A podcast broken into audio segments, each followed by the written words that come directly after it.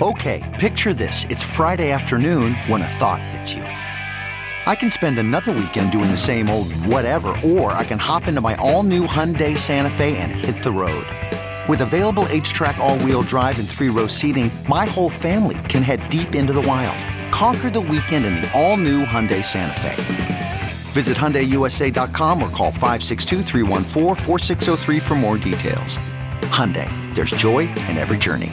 CarMax is putting peace of mind back in car shopping by putting you in the driver's seat to find a ride that's right for you. Because at CarMax, we believe you shouldn't just settle for a car. You should love your car. That's why every car we sell is CarMax certified quality, so you can be sure with upfront pricing that's the same for every customer. So don't settle. Find love at first drive and start shopping now at CarMax dot com.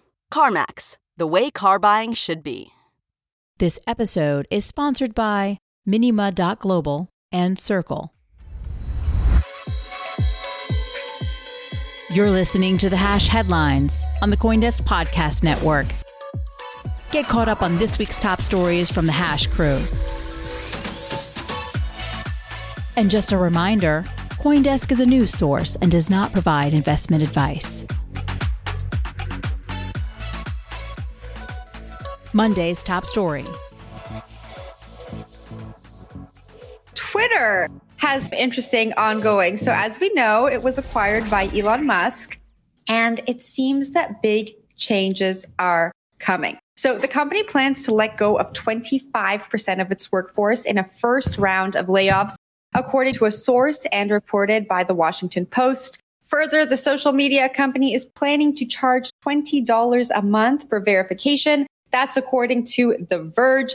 If employees building it don't meet the deadlines, they too will reportedly be fired. And in separate but related crypto news, Dogecoin, the crypto which Elon has been so vocal over, has increased one hundred fifty percent since Tuesday, becoming the sixth largest crypto in the world. So a lot going on here with Elon's takeover of Twitter. Wendy, I'm going to pass this one off to you to get started. What do you make of all of these layoffs? So first and foremost, corporate America is completely flawed in a lot of different aspects. I worked a corporate job while I worked for a corporation for a long time, and it was an absolute mess. You have all these people that are higher ups that are telling all the lower down people what they need to do, but the higher up people have no idea how customer service works, or they have no idea how the actual people below them do their jobs. And I've been reading a lot of different things about Twitter's structure. And from what I've gathered, it sounds like there is a lot of people in management and less people that are actually able to do coding or to do the dev work and make sure the platform is working properly. So I think that it's good to restructure. Again, Twitter is a business. And I'm going to repeat this again. Twitter is a business. Elon Musk is a very smart businessman, hence why he was able to purchase Twitter for approximately forty-four billion dollars. He is going to do whatever it takes to make the platform generate revenue. As far as the whole free speech goes, as far as, you know, him being for the underdogs, again, you guys, he's a businessman. I think that there will be better changes made to the platform. I personally don't mind to pay that twenty dollars fee to remain verified in hopes that it will actually help with the bots some way, shape, or form. I don't know how that's going to work out. I'm excited about it. But again, Elon is not necessarily our friend, guys. He's a businessman, and we are simply a guest on his platform. As far as Dogecoin goes, I'm excited about it. Um, we did pretty well on that trade, and I'm just excited. So, but make sure you guys take profit, not financial advice. You're making money. Take your profit, make a moon bag. And again, full disclosure, I do hold a moon bag of Dogecoin and trading this right now. I want to toss this over to Will for his take because it might be cynical. Not sure how he's feeling yet today.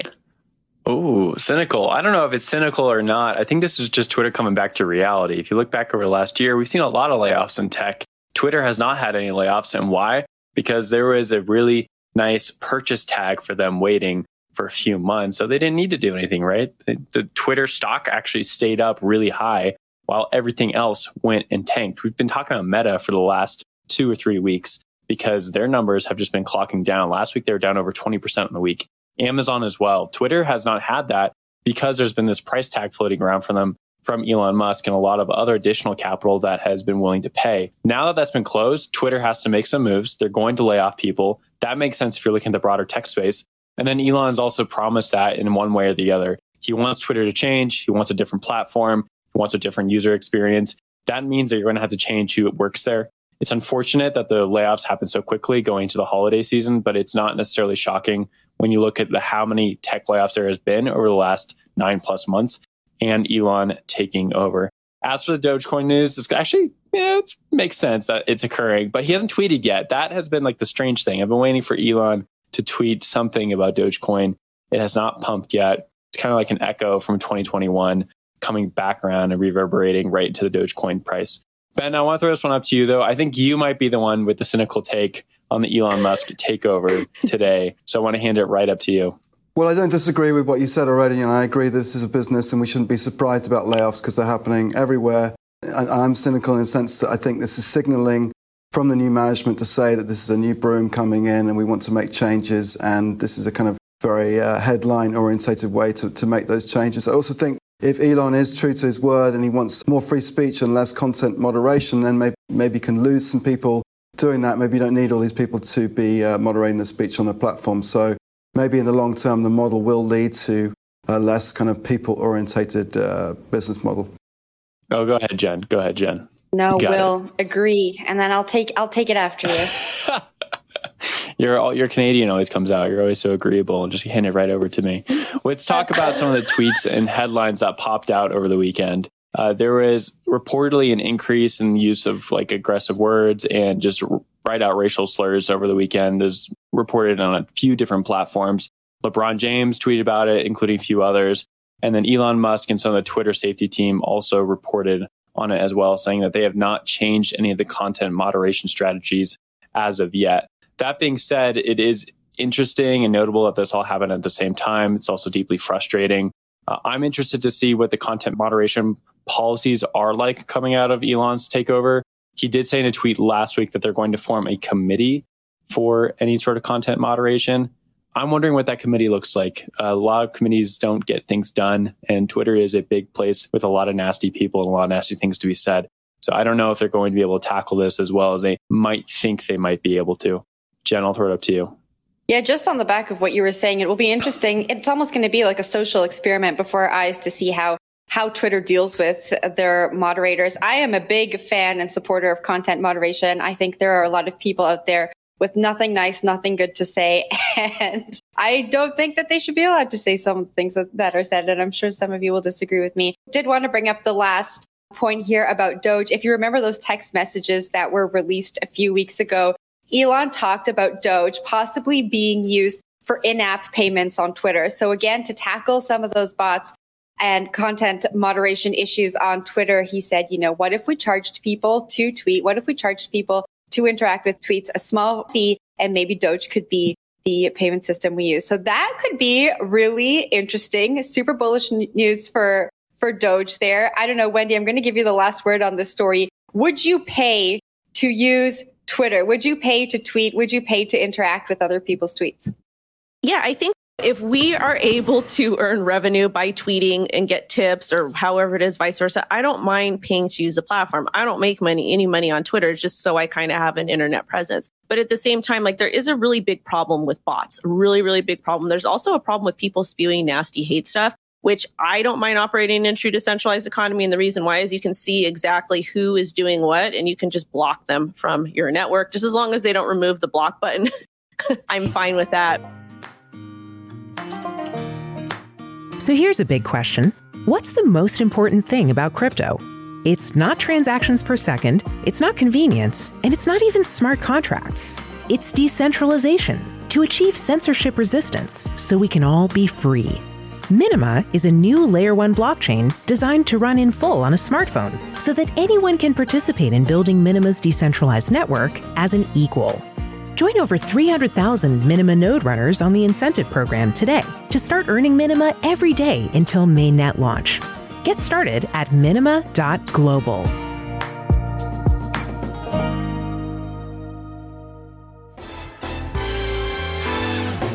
This episode is brought to you by Circle, the sole issuer of U S D C and a leader in crypto that's held to a higher standard.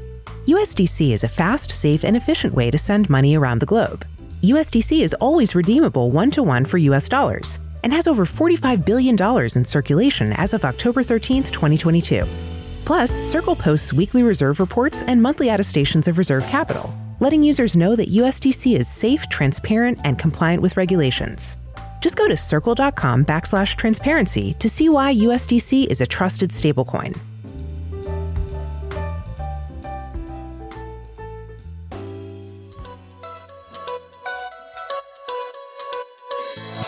Tuesday's top story. So today we kick things off with a whole lot of hope and change, or at least with traders hoping for change from a U S central bank, which has so far raised its core interest rates at the fastest pace since the nineteen eighties. So far this year, we've seen the Federal Reserve raise rates a whopping three percent, which might not sound like much, but considering we kicked off the year with that important number at less than one quarter of one percentage point, that means so far in twenty twenty-two, the rate is up eleven times from where we started. And it's expected to continue rising, with mainstream economists expecting the rate to top out next year at nearly five percent. So if the official story is true, then we're more than halfway into a historically painful period for risk assets across the spectrum, including Bitcoin and other cryptocurrencies. But can the Federal Reserve be trusted to follow through? That's the big question on traders' minds right now. And as we move into the midterm elections, we've seen big bank analysts and central bank whisperers, so-called, suggesting things might be less bad than expected, which seems to have kicked off some gains in risk assets battered after what has been a very challenging trading year. The question is, of course, will the optimism last? And is it grounded in anything real, or is it just wishful thinking? Wendy, I'll kick this one over to you first. What do you think? Since we just had a conversation about money right before we went live. Also, happy to be here. Shout out to everybody watching. Happy Taco Tuesday. Please support your local small taco shops. And, and, and, let's get into this. So, do I trust what's happening with the Federal Reserve, what's happening with money, what's happening with interest rates? I don't trust at all. I don't trust people that pay one hundred fifty thousand dollars for a piece of paper to tell me what to do with my money. I can manage my household just fine. But that being said, there is opportunities for retail traders and crypto traders to make some small gains while this happens. However, I do think that we will eventually have some sort of collapse. Not necessarily saying that we're going to see exactly what we saw in two thousand eight. It is election season. People do need to keep up appearances during these times, but things are scary. Things are scary. I do appreciate all these reports from the people with the one hundred fifty thousand dollars pieces of paper. But at the same time, I do like to take a step back and look at what's actually happening in inner city neighborhoods. Look what's happening in my local community. Last night was Halloween in my neighborhood, and there was barely any kids out or, or adults out or people out. I went out this weekend in L A for a Halloween celebration. There was no one out there. That seems to tell me that a lot of people are staying home. They're not spending. They can't afford gas. They can't afford to buy candy. They can't afford costumes, all of those things. I know that might not matter to some of those people with those big brains, but to me, it does. If I'm not seeing retail, if I'm not seeing average consumers spend money or put money out into the economy, it tells me that we're in big, big, big, big trouble. However, again, you can definitely go ahead and capitalize on these short-term gains. So for the people that are actively trading, but for people and average citizens in the United States, it's not really looking good for us in any way, shape, or form. Will, your thoughts? Yeah, I'll pick it up from here. There's a great quote in this article, I think summarizes everything really well. This is from a Bank of America strategist and included in the CoinDesk article that we're referencing here. It says, the Fed isn't done hiking until the data says so. Core C P I is at cycle highs. U three unemployment is at cycle lows. Corporate tells us their top of cha- challenge is hiring. China and the U S are decoupling. Capital expenditure is rising. Food and energy are increasingly scarce. Inflationary pressures seem broad-based and increasingly entrenched. Short-term survey inflation expectations have risen. The Fed's job is not done yet. And I think that summarizes all the challenges that the Fed is working through right now. We, we have these very weird things where inflation is still very high, but people are not quitting their jobs. People are actually hiring still. A lot of people did not expect that. And the Fed has to balance those two things, right? They want actually want to drop the number of people in jobs right now with the expectation that inflation would lower because of that. And their key thing to like take on is inflation. We're still at eight percent plus inflation year over year, and they can't have a, a working central bank with that kind of inflation number. So that's what they're up against, and these numbers are not great. Onto the risk assets, like you talked about there, Adam, a second ago. Last month was interesting. Bitcoin was up five percent, Ethereum up seventeen percent for the month, and we'll get to Dogecoin in the next story, also up month over month. Weird to see those pump, but also at the same time, we, we're seeing like the Fed sort of pivot a little bit, which is giving traders and other people in capital markets uh, a little bit less concern, right? So they are talking about moving all the way to five percent interest rates. Well, they might back off a little bit. Now expectations are four point eight percent. And that might not seem like a lot, only a zero point two percent difference, but it actually sort of is. It sort of says, hey, there's some changes coming to the Fed's perspective. We might go under that target rate of five percent everyone's been talking about. And the next challenges will be, does the Fed continue to raise? And if it does continue to raise, is there going to be a point where they stick the landing and just stay pat? And once you sort of have a good interest rate, then everyone can work with that, right? Over the last six, nine months, the most challenging part for every business has been the cost of borrowing money has been going up every single month. And it's very hard to plan with that, right? I'm going to the bank one month and they're saying five percent interest. The next month they say ten percent interest. How do I make a good business decision? So if the Fed can stick this landing, then I think we'll see a better landscape for assets out there, including Bitcoin, or at least that's the hope. And I think that's why we're seeing a lot of that being priced into the market. Adam, I'll hand it over to you for final thoughts. So, yeah, so I think that again, like what you just uh, what you just said there is a really good summary of kind of what the the mainline narrative is right now around all of this stuff. I think the reality is a little bit more complicated. First off, when it comes to central banks, this is effectively a confidence game, right? So it doesn't really matter where the rates are as far as what the central bank is trying to achieve. What they really want is they want people to stop taking gigantic risks, which they very much have incentivized over the last dozen years for them to take. They basically made it the only sane trading strategy. And now they're trying to unwind that because the consequences of that, along with propping up markets, effectively putting their, their thumb on the scale, and trying to make it so that markets are up only, which they succeeded at for quite some time, has now caused the overproduction of money, which has now led to all of these different inflation problems. The biggest problem with inflation is actually around expectations, right? It's not what are prices doing today, it's what do people think prices will do tomorrow. The other thing is, is that the inflation rate is, again, tied to the kind of jobless rate. And again, all of these numbers are so totally massaged. I won't even get into that right now. But the challenge, uh, so I read an article the other day talking about how Talking about how, although unemployment is quite low, productivity has shrunk by more than really any time over the last twenty years over the course of the last year, which means that people are showing up for work, but they're not actually doing stuff that is productive. That's a big problem because a lot of these things really require, again, for inflation to kind of, for new money going into a system to be useful, the productivity has to rise in accord with that. And we're seeing kind of the opposite against all of these things. So it's a very complicated situation. But the one thing that we know is that these people actually don't know what they're doing. They're making it up as they go along. They're not good at their jobs. And unfortunately for all of us, that has become increasingly unignorable in a world that is just awash with bad decisions at the highest levels of leadership. Wendy? I kind of just want to close this off and talk about when you said the word productivity. When we're talking about that, we also have to, because I come, I have a healthcare background. I worked in infectious disease, H I V AIDS for seven years before I did the crypto stuff. We need to take a look at what just happened the last two years. We're in this big panorama. A lot of people's morale were, morale was absolutely destroyed. It had a really big impact on our kids. It had a big impact on society. People are not, human beings are not meant to be confined to an area. And we see this with people that have been, that have done a long time in prison, or they've been captured, or they've been, when, when they've, you know, become free, they have a hard time kind of adapting back into society. So I think that's something important to note, is that the American people, or people that are going back in the workforce, are not having an easy time segueing back in. I don't have the statistics with me, but I think that's something that does need to be accounted for in productivity, because Americans are just not able to produce the way that they were prior to the panorama. And I just wanted, I felt that that was important to, to give to the conversation. Wednesday's top story.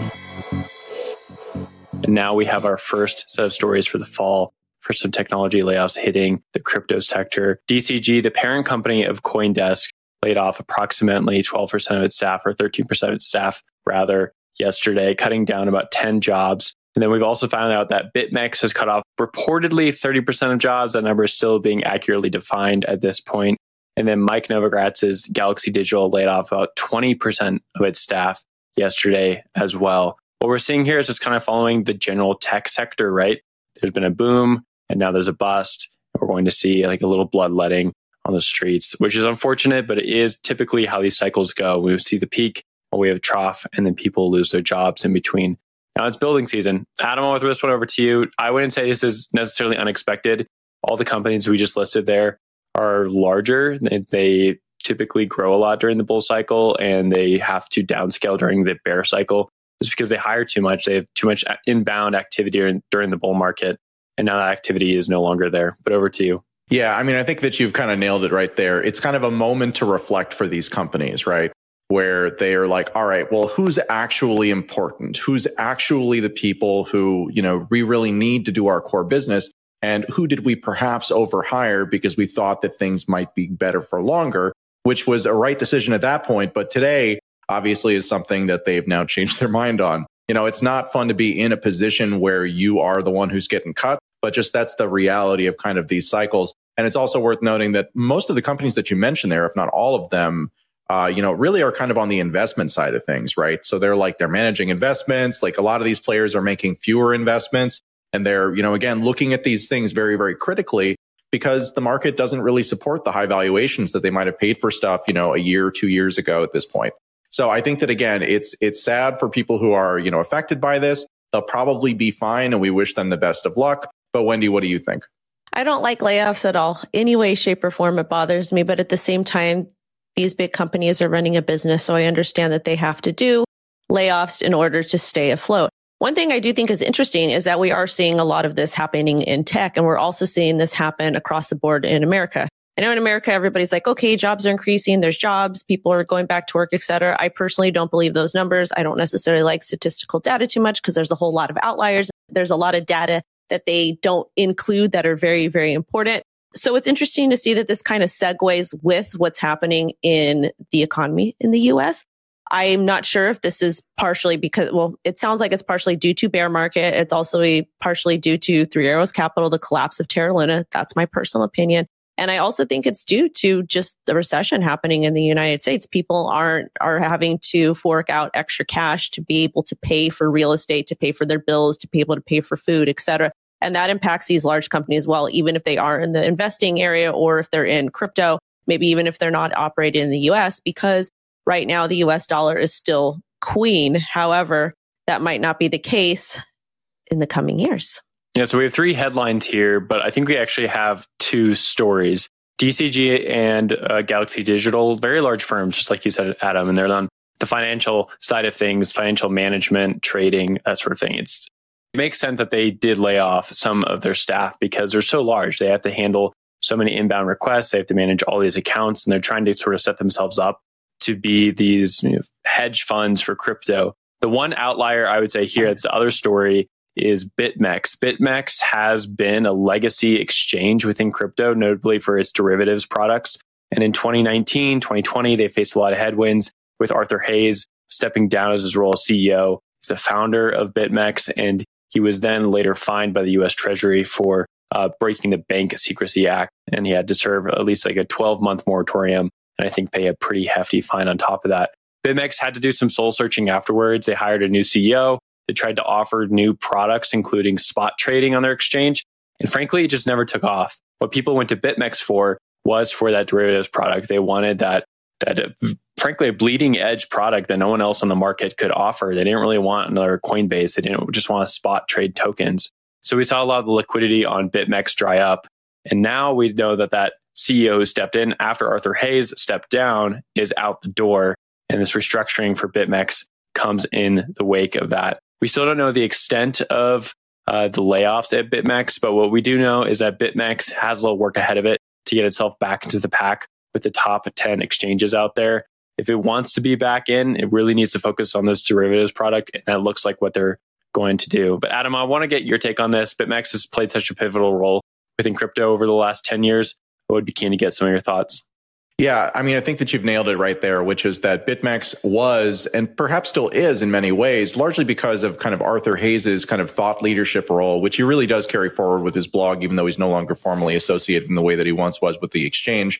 Um, you know, but if you look at kind of the history of exchanges in the world of cryptocurrency, you know, they tend to have their moment in the sun, and then that tends to tends to go away, right? You can go back through kind of the history, and it's really coin, you know, companies like Coinbase, companies like Bitfinex to a certain extent, they're outliers. They're ones that have survived all of the incredible attrition that falls on companies, uh, just who are operating in this space, especially, you know, in, in places where the rules aren't well defined. And that's a really uncomfortable place to be. So, I mean, like Bitfinex on the one side, uh, you know, just stays out of the United States, but it still has problems with the United States. Coinbase on the other side deals with the rules of the United States, and that's really helped uh, hurt its growth, um, you know, in ways that have allowed, uh, you know, more recent upstarts like uh, like Binance to kind of overtake it.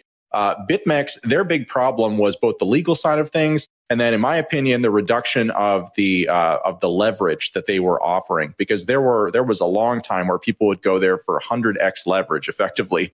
And I'm not an expert on any, on any of this stuff as far as BitMEX. I've never actually traded on it. But that was kind of what they were notorious for for a very long time. And that level of leverage means that they really did move markets. So they were important because you could really amplify kind of what it was that you were able to bring with the money that you actually had in your pocket. Uh, there's more to say here, but Wendy, I'll kick it to you. I kind of want to close out, like, if you weren't liquidated on BitMEX, do you even crypto at all? But but one of the, all jokes aside, please don't use high leverage. Please don't use leverage unless you know exactly what you're doing and you've back tested, et cetera. Um, but anyways, I do think it, it is interesting that BitMEX stayed with this whole leverage product for so long. And there was brand new exchanges that came in, I believe, like twenty seventeen, twenty eighteen, like Binance, that just said, okay, these are great products, but we want to look, we want to be um, kind of in combination with like a Coinbase and a BitMEX. And they started offering all of these really, really great products. And whoever was marketing or doing product development was just able to hone in on the market and create something that encompassed everything. So it's no wonder why people were leaving BitMEX to utilize Binance or any other of these platforms. So I think it's interesting. And it's also important to know your user base and to know your customers. If you don't have good customer service and you're not paying attention, you probably will not survive much longer. Well, we'll wrap that story up. We wish the best to everyone who had that unfortunate news this morning. Thursday's top story. I got the first story. We are talking about more layoffs, just like yesterday. Not a happy way to start off our Thursday, but nonetheless, the talk of the town right now. Stripe has laid off about one thousand employees after downgrading its future outlook, saying that, hey, maybe this internet business is a little bit slower than we thought it was going to be. This follows on reporting from Bloomberg that Twitter is also slashing about fifty percent of its workforce. That is on reporting from Bloomberg. Nothing yet from Twitter on the story. And then lastly, for Dapper Labs, also laying off about twenty-two percent of its workforce, saying that crypto winter is here. So a lot of layoffs to start off Thursday, guys. Not great news. Ben, I want to throw this one over to you. We talked about it, yes, earlier on the show this week.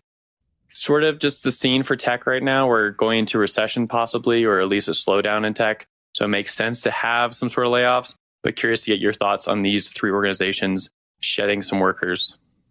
Definitely. I mean, there's a, a general sentiment going around, but I think there's slightly different stories going on here. I mean, Twitter is obviously linked to the massive acquisition price, and uh, Elon Musk is looking to cut costs, it seems.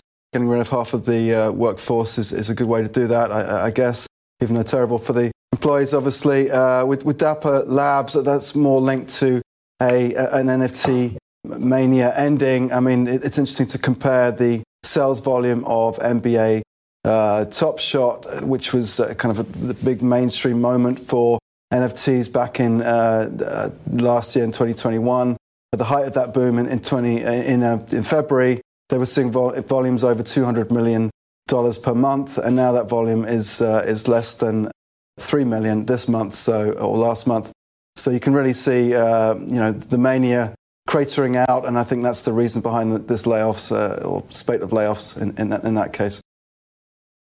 Yeah, I think the point about the differences between these different moves is important. Um, and, and also just to put it in larger context, you know, we, we have been waiting for a recession and we're seeing these layoffs in tech, but the layoffs in tech are pretty specific and don't necessarily feed into the larger recession narrative, which just honestly hasn't emerged. We don't have a, uh, a, a jobs report that is showing wide losses. These are very specific to tech. Twitter in particular just doesn't fit into anything. It's all about Elon paying too much for the company. And and so uh, and exactly. Dapper, yeah, it's cyclical. So, you know, it's it's tempting to put these things into a bigger narrative, but I'm not really sure there is one. I mean, this is very tech specific.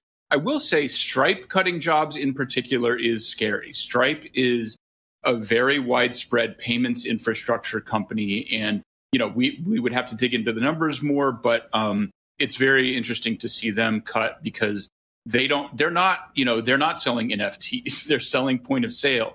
And so uh, that's, that's a totally different story. And that one is a little bit worrying, but tech layoffs, we're strange animals over here. We're not even necessarily part of everything else that's going on. Definitely. One little note of pushback I might throw back at you, David, if I can, is Facebook and a lot of these other larger tech companies that are specifically focused on social media did have a lot of layoffs at the beginning of the year, right? There's been layoffs in a few different sectors within social media. And so to my mind's eye, I don't think that happened in Twitter because there was like this price for Twitter that was floating over their head for the last six months.